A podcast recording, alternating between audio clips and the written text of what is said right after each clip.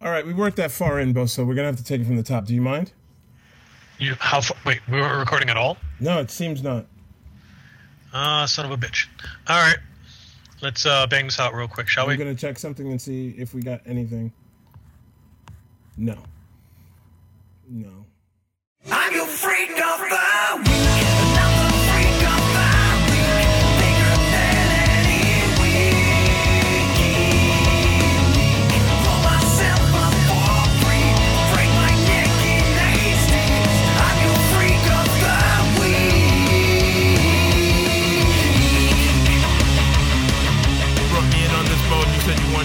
started. Yeah, it surprised me on how you wanted to go about this.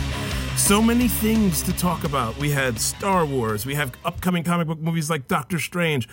Um, upcoming science fiction movies. Upcoming everything. Deadpool's coming out. I mean, where do we begin? Really happy and jazzed with how uh, this last year ended with a bang with the Star Wars. It's a definitely a geek high holiday. yes. Um, I think this year we have a lot of uh, expectations for a lot of awesomeness coming down the pipe as well. Uh, I think it's been really fun. It's going to continue to be really awesome. And uh, speaking of Star Wars, uh, you and I a bit of consider ourselves somewhat of a Star Wars aficionados. Yes. Well, yes, Uh, we are very versed in Star Wars, whether it's expanded universe or current. I'm almost, I'm almost through all of the current canon novels now. The novels, the comics, uh, Star Wars Rebels, the, the animated show, uh, Clone Wars, all of it, you know. Uh, but there's another uh, corner of Star Wars that I like a lot, and that's uh, the role playing game aspect of it, the tabletop role playing. It's actually really cool in a very expansive universe. You Yeah, have they uh, went through a couple of iterations. They were the West End Games, uh, uh, Roll Twenty, and Fantasy Flight currently. Yep, D20 Fantasy Flight. It has a lot of iterations because it's very popular. It's it's the uh, you know sci-fi's space opera, and it lets itself for a lot of fun role playing. It's definitely full of adventure. Exactly.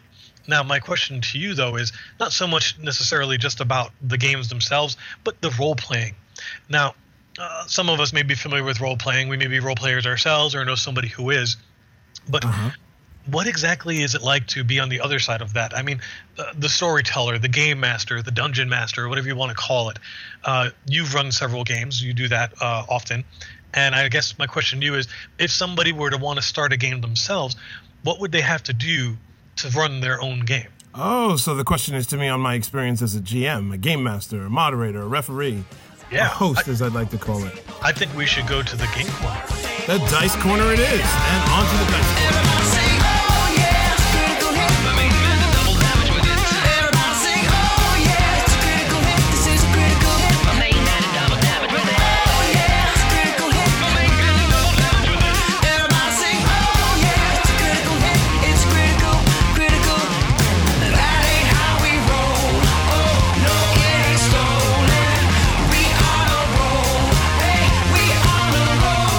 So Bo, um, so you wanted to ask me a couple of things about being a a game master, a host for the games. Where to start? Uh, well, if you were going to give some ideas, some tips to someone wanting to start a game, uh, I guess the first question is is uh, how do you do that? Uh, how do you get people together? Uh, what's what game do you run? Uh, you know, there's a process here that sort of the setup, the the nuts and bolts. Well, the basically the easiest way to go about it is first you understand your role as a GM is there are the players who bring their their individuality of characters into these things and your role is to set up the world in which those characters will exist in. So you're kind of like a director of a movie. Kind of, kind of. The director of a movie, radio play. You're basically setting the stage for where the story would take place. And there's a lot of ingredients that go to it. One of which is to make sure that everybody has an idea of what they want to play, what game they want to play, what genre they want to play, who they want to play in this genre, and most and most most of important most importantly of all, what do they want out of the game? Whether it's comedy, violence, uh, science fiction, thriller, horror, what have you. There's many different ways to run the same game. You could run the same story 30 different times and it'll be different every time if it's got a different theme in mind. So you're also the uh, person who does casting. You're also the producer. So you, you wear several hats. Uh, you Well- organize. You you sort of get everybody in line of what it is that they want to do. Correct? Yeah, so once you like I always say the best thing is to have a very loose plan going in so that when people start making their individual characters to participate in this setting like if uh, like it, it, before I even go further explaining further what a role-playing game is is plain and simple. It's like a radio play where everybody is playing a role of a character that they've designed, but it's improv. So there's no script or anything like it. And your job as a GM is to pick the direction in which this goes, and they can give you turns that will throw you off. Like you once called it a choose your own adventure.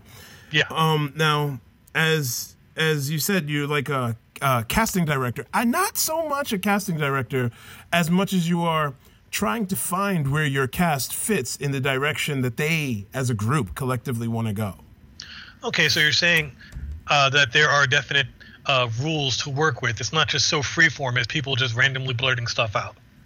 Well, no, um, because of the ingredients that make this, um, the the main ingredients that are part of this is one, the players and their individual ideas coming up with what they want to play, and two, the randomness of the dice. So when you say what they want to play, are there a lot of options and choices? Depending on the game that you are, I mean, like uh, there's several examples. Star Wars, for example, has everything in it from uh, uh, brash pilot to like like iconic bounty hunter, you know, and, and So so you could play a smuggler or a Jedi or a senator. at the very least, those are the simplest templates to go with. But you could play, you could play Quixotic Jedi's. Uh, you could play, Can you play. Wookiee? yes, you could play a Wookiee. Nice. play Wookiee. You can play an Ewok. It doesn't matter. The universe is boundless. But then there are games that are a little bit more narrow, like um uh what's a good one? Uh, Like in uh uh, fantasy games, like Palladium Fantasy, they have not as many selections. They have uh, soldiers and priests and wizards and stuff like that. Meanwhile, Star Wars has so many choices you can make up whatever. Oh, so you can completely come up with your own character on the fly. Well, at least in the in- original WEG one, uh, the Fantasy Flight game has uh, limited templates to go with. There, I think there's uh, eight available races or and 16 templates to go with, so it's a little bit more limited.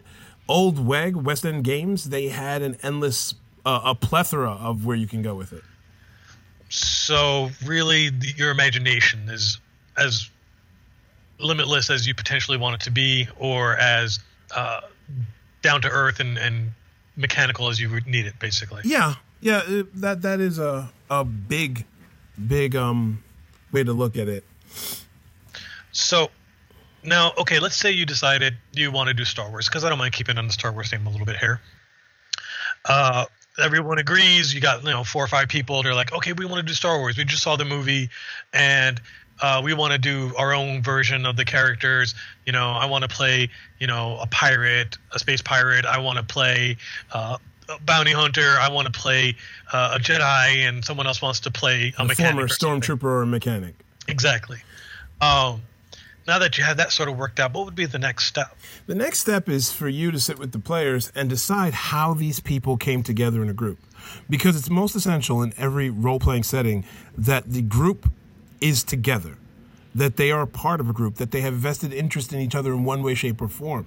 Whether it's in the method of the Hateful Eight or whether it's in the method of a solid team that is like a family to each other, they have to have a vested interest in this sh- sh- a one shot game or a long term campaign that you're running. Oh, you bring up an interesting question.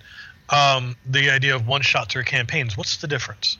Okay, well, one shots is you guys get together, you've got a story in mind based on um, these characters that everybody picked, or you already pre picked characters for people if they're okay with it and you hand it out to them, or you put out a pile of characters and you say, pick one. Whatever works for you. And you basically you just do your story right there and then and whether it takes one session or three, it has a beginning and an end. A campaign per se, though, is kind of a little bit more long run. There's a overarching story to all of it. If you were to treat it like a TV show, you could say it's running over several seasons, and each season has a themed story arc that has a definitive end. So it's kind of like Star Wars Rebels, where you have these characters who run into each other, but like the overarching theme is, you know, Forming a rebellion. forming a rebellion, team unity, getting to know each other, uh, forming friendships, That's a finding campaign. yourself. That's Okay. a campaign. Meanwhile, the movie Firefly is a one shot. Mm-hmm. The series of Serenity, w- w- w- no, the series Firefly. The, sorry, I got it wrong. The series Serenity is a campaign, and the movie Firefly is a one shot. Ah, okay. Um, is one more interesting or better than the other, or are they just different styles and flavors? Different styles and flavors. It's a matter of what people prefer to do. I mean, like um, some of our players in particular are not fan of one shots. At least we thought so. But as you know, in like uh, the last time we played uh, that fistful of credits type game, we thought um, the one player who doesn't like one shots, he gave his all, and he had one hell of an incredible character arc in a short three session game. I guess my other question to you at that point would be now you have picked one or the other ideas or some combination in between. Uh, you got your group, you got your people. What's the easiest way for people to get together to do this? I mean, do you get together at somebody's house? Do you meet at the library? Do you go find a 24 hour coffee house? Uh, do you do it online? Like, what, what, what can you do? Well, the answer to that is the simple answer is yes to all of that. Whatever works for your group. I mean, like, I'm, as I've said before, I'm more privy to everybody coming over to my house and we play, or I go over to their house. But what what if that's not your cup of tea? What if you you know you could pay to have it hosted at a game store or what have you, or you guys like role playing in the park, uh, what have you? Being that it's a sit down game and all you need is table chairs, some pencils, and paper, you can do it just about everywhere. And even in the case of you, Bo, because you're part of our gaming group, and we live in New York City and you live in San Diego. Um, we Skype you in, and we use Roll20, uh, the online interface Roll20, to handle all the dice and character stuff, and that's a great tool that we've made use of, and it didn't stop you from getting your game on. It did not. Actually, I'm a big fan of Roll20. Uh, I spent a bit of time along with you guys kind of poking around to see if there was a program or something that would uh, make the process of role playing long distances easier. I know there's a lot of different ones to do that. There's stuff on like Google uh, Plus, there's uh, Roll20, there's a lot of different newer mediums to sort of allow people in very different locations to get together at the same time. Uh, Roll20 being one of my tri- my favorites. Roll Twenty definitely being one of my favorites because um, um, the service is generally free, but uh, you could pay a small subscription fee and you up what you can do with it because it actually becomes a peripheral that is very useful because you can design your own character sheets, you can make maps in which tokens are moving back and forth as sentry guards, all sorts of little It nuanced a- things. mhm. Yeah. It has an in-game dice roller and everything. It's actually very useful. And uh, we tend to use uh, Skype and other things to communicate for ease of use for everybody. Uh, but Roll20 also has its own internal uh, communication in there as well. So They use can- the they use the Google the Google Group Up whatever that is. I think so, yeah. Yeah. Don't quote me on that one, but I do know it's in there. Uh, so if you have a webcam and a microphone, you can still go through Roll20 period. Um, without uh, sounding too much like a show for Roll20 because I like it. Now that we've sort of uh, hammered out a few other things, I guess my next question would be what are some of the ideas or, or challenges uh, as a someone who takes on the task, the role of a game master uh, that you feel that you should fill in other people on for like what it is that you do, why you do it. I have made so many mistakes as a GM. I mean, how long have I been running games? I think almost like 23 years almost. A couple decades. Yeah. Um and there's been a fair share of failures and successes. And you know what? I'm not even going to call it I, I- failures. I, I'm wouldn't. not- I wouldn't call them failures because they were still fun. They were, there's- it, there- I, I would call it a learning process. I mean, the reality is, is anybody who steps into this the first time, and please feel free to correct me if I'm wrong. Um, you're gonna you're gonna make choices. You're gonna do things, and there's you're no right get or stuck. wrong. Yeah. There, there really is no right or wrong. It's all just sort of like a learning process. It's like uh, learning to ride a bike, or learning to play a video game, or any other things that, uh, in particular, have a lot of interactions with people. This is this is one of the reasons why I prefer role playing over video games because because of what you're talking about, the limit to what you can do in a game doesn't exist. It doesn't exist. The limit to what you can do in a video game, it's limited to what they pre-program the game to allow you to do. But in a role-playing game, you can up and decide to just leave the adventure and everybody can just say, "You know what? Screw this. I don't feel like fighting this guy. Let's all go to a bar." and so I'll you're, leave. so you're saying it's not unlike uh, Fallout or uh, Skyrim, where you have this sort of expansive options to The talk. or sandbox to the, do the with- big sandbox to do what you want. but even bigger because you are not it is not linear in any way with one exception and that exception is the game master the host. Because the freedom of the game is completely in your hands. I've been more of like in recent years i've been more leaning towards absolute freedom. Like i'll have a plan in my mind but leave absolute freedom to the players to go wherever they want to go with this and you might find yourself surprised. Now you were saying um what advice i would give? The first advice i would give is let go. Let go. The second advice i give would be a complete contradiction to that and that is plan. Plan. Have a have an a b c plan. Like plan where the game starts. Imagine that scene.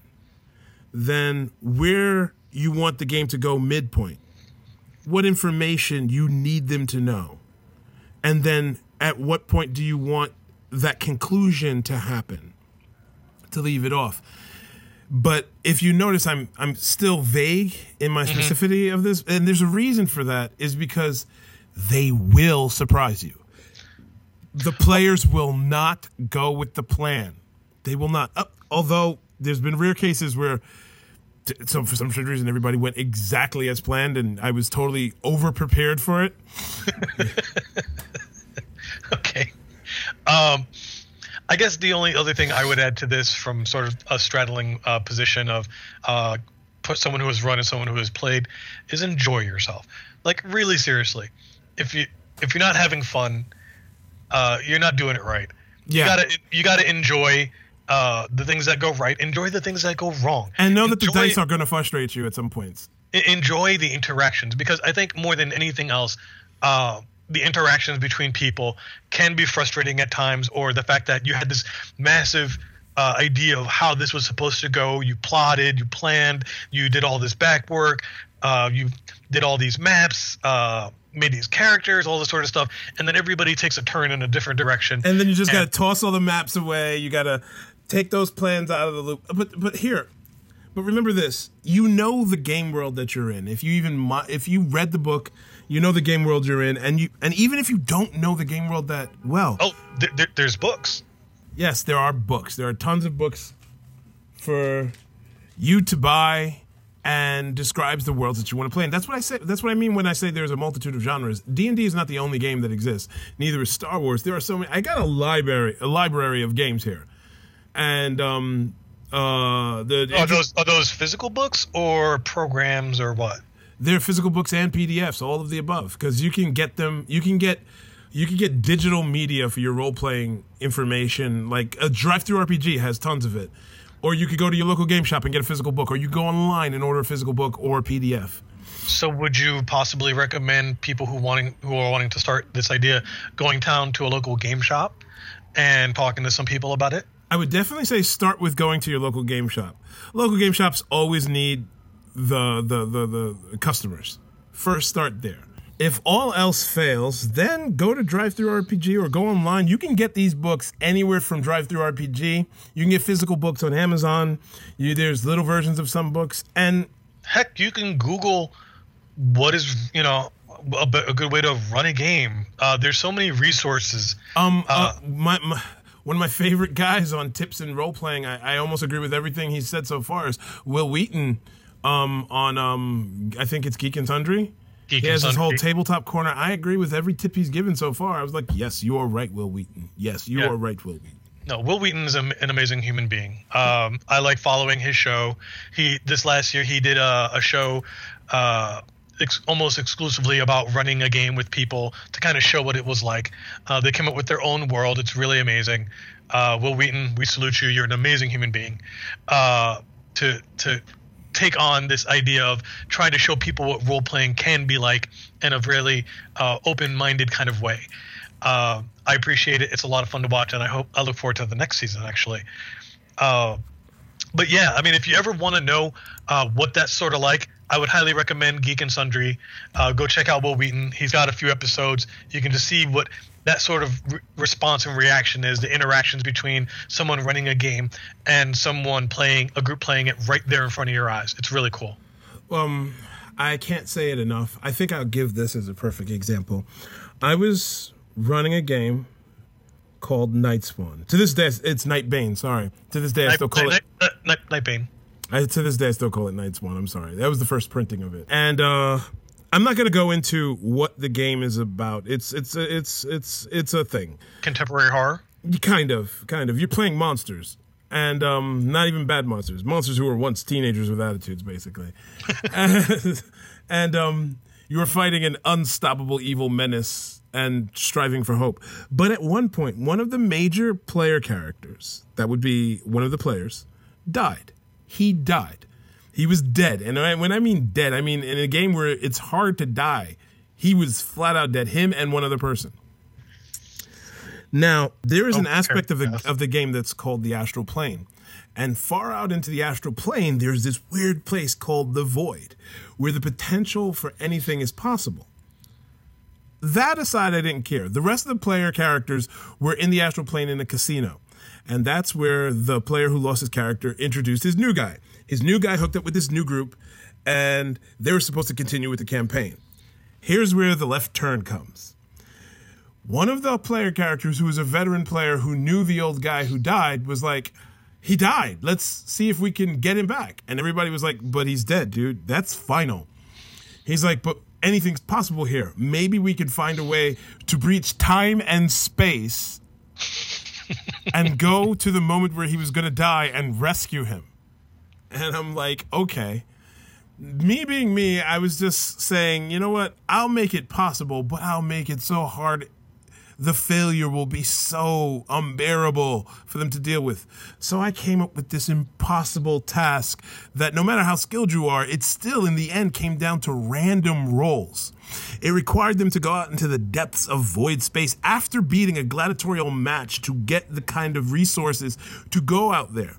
They went out there into the voids of the depths and they fought the horrors there in a realm where they couldn't exist. It was slowly eating them away, only to find a source of energy in which they could try to manifest the ability to breach time and space, which I still gave them a percentage chance where they had to roll out of a hundred, they had to roll under two, a two or lower.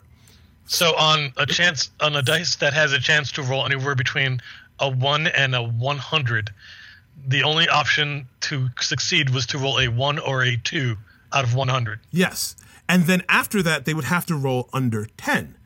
And then after that, they would have to make at least three saving throws that gave them so many negatives, they would have to roll uh, high rolls, and the last one would have to be a natural 20 because it was impossible for them to make the saving throw. They did it all. They rolled the they rolled a one, they made it under 10, they made the three saving throws, and the, with the last saving throw, they made it with the 100. And okay, so they breached time and space. And I'm sorry, I put all reasonable odds against them. And so now I have to, okay, so what do I do? So I ended that game with them plotted in the area where the fight took place, where the last player died. Mind you, the player is there with his new character also. So, So had- the player whose character died is in the same place with the new character he made to replace the deceased character to s- save his deceased character. yes, none of this was planned. None of this was planned. Sounds like fun role playing to me.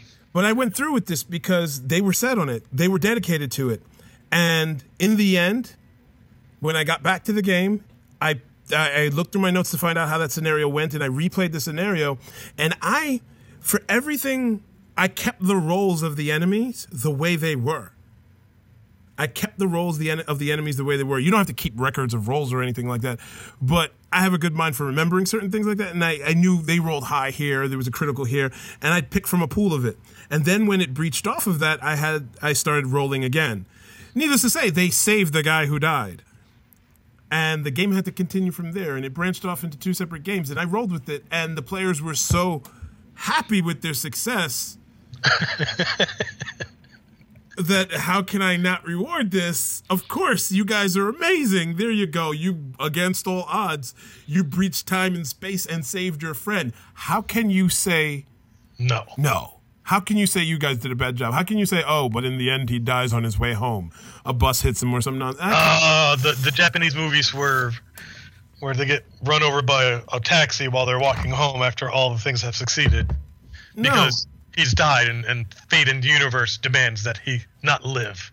So then I embraced it further and I took this plot to add something to the overall plot and I created something having to do with fate and destiny.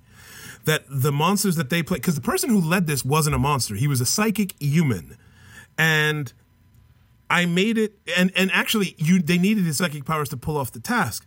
So I brought it to the point that it empowered humans. It showed that humans were still important to this, and that became a very big theme in my story. And it made a lot of the players focused on protecting mankind. So it actually galvanized them in a more positive way in the plot overall, because against all odds, that success made them believe that no matter how daunting the task, if they plan and put all their bones in that basket, they can do it. And I'm not going to just turn a blind eye to it. You sound like you got thrown for a few swerves, but I mean, you enjoyed yourself, didn't you? Oh, wholeheartedly. I completely enjoyed myself. I mean, there was one little frustrating point, like, because I hit a bump when they were coming up with this plan. I, I had my NPCs, which are the non player characters, the guys that I play there, mm-hmm. which is everybody else in the world, trying to keep them back on track. Like, they were naysayers. They were like, no, it's impossible. No, you shouldn't do it. You'll get us all killed. No one will save the entire group. If we die, everything's over. Constantly naysaying through it. And I was getting frustrated because they were just like, nope, nope, nope, nope, we're saving him. Nope, shut up. Nope, nope, we're not listening. Shut up. You're a naysayer.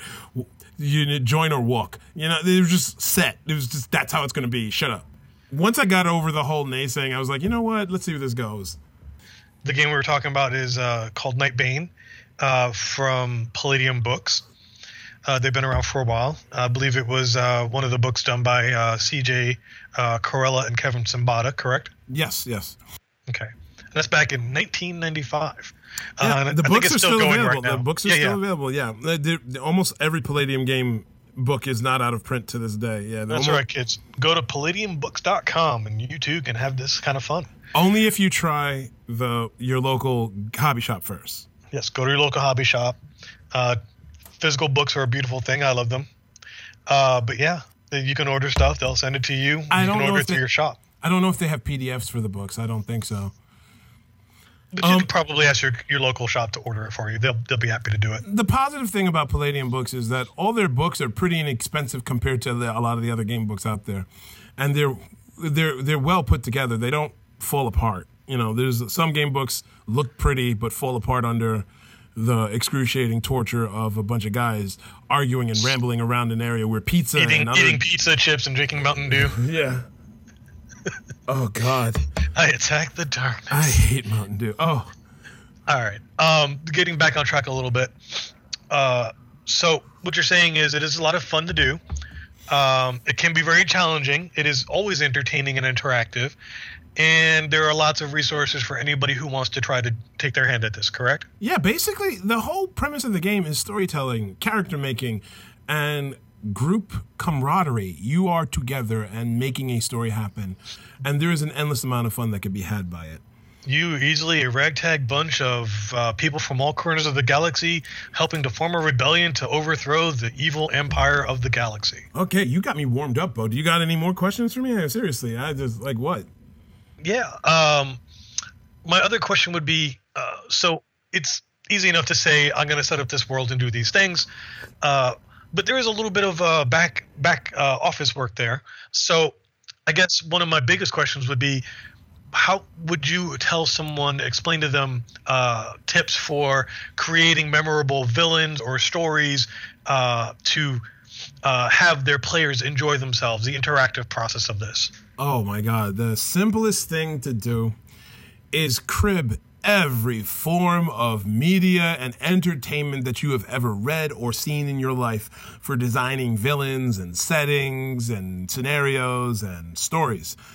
That's so the- if I, if I wanted to, I could say have watched uh, Enter the Dragon, Mortal Kombat, uh, Starship Troopers, uh, Serenity, and uh, the Hateful Eight, mash them all together, and have myself a handful of interesting plot elements and bad guys to work from? Yeah, easily. I mean, you're talking to the guy who, uh, this is the only thing I pat my back on. There is no such thing as a bad game. There's only just if the game inspires you or not. One of the worst games that I've ever seen was the Street Fighter role playing game. And I love White Wolf, Onyx Path, whatever they're calling themselves now. But that was their tank right there. And I ran that game and the players loved it. You were one of them, Bo.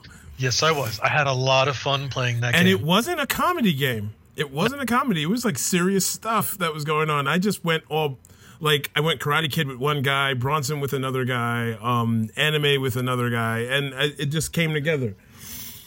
Um, but as far as coming up with story ideas, you've got. I mean, we live in a country full of mass media. You've got so many ideas to run through. would And- you? Well, list a couple of them. Uh, anime? Would you crib from anime? Yes. T- uh, TV shows, Yes. movies. Yes. Uh, b- give me give me a couple of ideas to to crib. I have cribbed in no short order. I have cribbed Blade Runner. I have cribbed um, Mortal Kombat. I have cribbed um, uh, um, an old anime by the name of Dangaioh. I have cri- it, completely not in a Dangaioh setting. I cribbed Dangaioh for like a Star Wars game. Um, I've, I've cribbed uh, uh, uh, tons of anime left and right for this. I've cribbed comics I've read but I did their storylines in horror settings. Like I've mixed and matched and just changed elements and themes, and it worked because a story is a story. You just keep the elements that are part of that world solid, and you can mix and match whatever you want. For fun, I even got a book that had a list of 500 random hooks that you can just throw in, and I've ran with that. I have literally ran um, the closest thing to Blade Runner in a Blade Runner setting. I ran a Blade Runner game in Cyberpunk. It was a solo adventure. John was playing. It was his cop in Cyberpunk.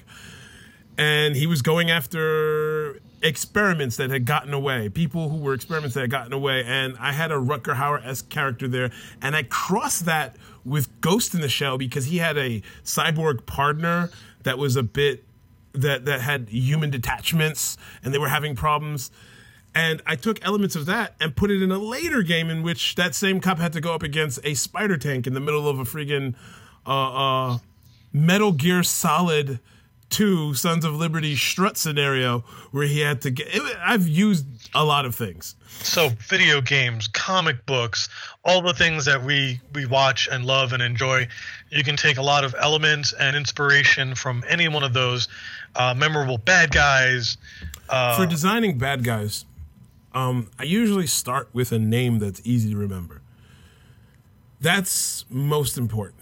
It's not always what will hook because, like, Star Wars had my most memorable villain, but I had two guys with very basic. There was two villains. Some people remember Brass Mosa more. Other people remember Cycloid more. But they were both memorable, simple names that easily stay in the brain. Mosa, Cycloid. And I gave them each personality quirks and obsessions. One would talk a lot. The other was just, you know, I'm going to do this and you're going to get this, you know? Mm-hmm. and they both had different method methodologies. Like Cycloid was basically nearly unbeatable. He was an unbeatable machine. That the best way to beat him would be to run until he can't come up to you. And Brasmosa was clever and highly skilled and had tons of. He was Batman in Star Wars, basically. Mm-hmm. You know, and so he had a lot of things to his advantage they each had their strengths and weaknesses. I mean, in the end, you guys shot Cycloid with a ship, and Brasmosa got beat in a, in a confrontation fight in which he didn't plan for one thing. He was tricked by one thing, and that threw him off. And that's that's where I, that's where I'll go into another uh, another important tip I can give you: kill your darlings, let them die. your darlings. Your darlings, the sweethearts, your NPCs that you get attached to. If a scenario happens in which they would die, kill them. Let them die. If the player saved them, fine. That means the player was invested in their life, and that makes them more important. If the villain, at a crucial and dramatic point, I mean, if it's supposed to be your major villain, if at a crucial and dramatic point, he completely botches a role where you can think to yourself, oh, this could be a cinematic point where he could die, let him die. Let him die. It'll make his defeat so much more memorable. These, and I've held to this. Um, so I guess in the end here, uh, how would you, now that we have the idea of sort of the nuts and bolts, a story, a group, a bad guy, a direction, uh, do you have any recommendations for uh, tying up the loose ends and coming to like a dramatic conclusion? Well, one of my biggest tools is the players. The players have always helped me round out my story. Like, I'll have a cause and effect, a goal, or what a villain did, but every last one of my mysteries and other elements, while I've had ideas in mind, not with any short note, not with any limit on it, have I had to change entire plans because the players came up with better um, conspiracy thoughts on what happened. So I'm like, you know what? That sounds better. And I just scrub everything that I thought of and replace it with something close to what they have. And I'm like, oh, I didn't see it that way. They found clues that I didn't see that was there. Um, you know what? That might be a thing. I'm not saying do that every time because red herrings are a thing that are worth having. Red herrings are a thing worth having. But um, from time to time, yeah, take their ideas. And coming to a climax, set your stage like you would any climax. But know that the climax can come before you even planned it. And what your job is, is to make it worth it. Okay, last question. You have your beginning, middle, end sort of worked out here. Uh, you got the group together, they banded, uh, they're having their adventures, they're having their character developments, their ups, their downs, uh, they're having their climactic battle with the big Are they bad. having their fun? Are they having their fun? That's most they're having their fun. Okay. Um, 'Cause they're- I just that's the- interject this. No, you're right. That's the important part. I want to interject this that escaping all of that, you could have no plot. It could be crappy story. It could be stupid NPCs. It could be ridiculous stuff. But as long as everybody's having fun, roll with it. It's great. It's Oh, I'll get- absolutely golden. I'll get back to that in a minute. I'm going to bring up a game that we had a lot of fun and had absolutely no purpose whatsoever. Um, you know, you There's might know. A- There's been a couple. I don't know. you get this moment, you kind of have it all built up. Everybody's sort of all, all the the pistons are, are going on this, all engines go, um, and then dice rolls happen because dice rolling is is a thing. And all of a sudden, they go from rolling like rock stars and stopping all the bad the bad guys leading up to the big bad, and then they can't roll to save their lives, literally. This has happened so many times. It happens a, a many of times. So, what to do here? All right. One, you've reached the climax or an important point in your game that's a story beat that has all odds against it, and your player's just borking all of his rolls. I mean, not due to a lack of motivation. He's like wants it, but you know, random is what random is. That's okay. Um, one, he's not alone. There's another player group, and if he is alone in the scenario, you can always create a situation where another player can work his way to him, and he's not alone. If they're all borking it, you have NPCs. I always put at least two NPCs with them to be supportive, but not a rescue. To be someone worth saving if there if if something's going bad, or to feel a loss. Like you could always kill the NPCs to show the imminent importance of a threat um, and the NPCs can just make it and save them, and and most likely they've saved the NPC before, so uh, lovely banter back and forth on you know you you saved me this time, but most importantly, um, if you want to avoid the player death, um, give a reason for the villain to leave. He's Okay. won. He won. He doesn't have to finish it. But if you don't, if you're not worried about player death, a player dying due to bad rolling, it could happen, and that's fine. That's perfectly fine. It's just you know do what you can in the less in the most you could do to make that death memorable. Would you recommend possibly talking it over with the players before that and explaining that in this scenario, uh, character death is definitely an option? Well, yeah, yeah, definitely say it in the campaign. But here's the thing: is um, you can't plan for it because sometimes bad rolling just leads to character death. Uh, cyberpunk. Um, Um, here, no, perfect example: Robotech, Bo, the Sentinel Saga. uh, Sentinels. You and Jay were trapped in a room with a number of other REF soldiers that were on your side, and you and you had a, a, a basically a kill hole. There was a door, and the enemies were coming through bit at a time, and you guys were gunning them down, but their numbers were near endless, and your numbers were running out. You were rolling like a deity, and John borked it But in his Bork, he killed one last. You killed the one guy in front of him, and that guy fell on him, and he was pinned, but he was covered from every assault. So he. So now you're on your own. But in the last bit, an enemy pulled off killing you, and you died. But your last action preserved his life. So yeah, you were you were sour about it, but in the end, you knew that he lived be, only because of you, and he'll never forget you. This is true. Yeah, and it was a war genre, war scenario. If anybody's familiar with Robotech, yeah, people die like you know, like water falling off a cliff or a river. It's a waterfall of death. Ro- ro- uh, Robotech is very much uh, if you took um, every major, uh, for example, uh, upcoming movie, uh, Independence Day, where there's this unlimited swarms of alien bad guys coming at you. And you ramp it times a hundred because they are not only just outclass you with weapons, they outclass you with numbers, and the devastation that they can do and ro- rot to the planet is effective, very, It's very, effective. it's very much humanity versus an alien menace, um, and you know, death happens very easily in a, in a sort of war war genre like that. Um, so, in some cases, you know, some games, death is a very real possibility for characters, and for others, uh, superhero genres in particular, death is a little more malleable and less uh, perma. Yeah, um, like when I started running these games, I didn't have a GM shield or anything like that. You guys saw my rolls all the time. And Bo, you could testify to this. I roll really good. That dice was loaded, sir. Yeah. Uh, I roll really good, and death happened a lot in Robotech. And like, you learned to put a shield in front of it. the reason why I got a shield is because sometimes maybe the I might want to like fudge once in a blue moon to it not be so drastically painful on the player. I never fudge in favor of the enemy. Never, never. Don't bother. There's plenty of them. You only got a few players. Fudge in favor of the the players once in a while, but don't do it often because you wanna you want them to feel the control that they have. Um, last thing, I'll touch on an earlier point.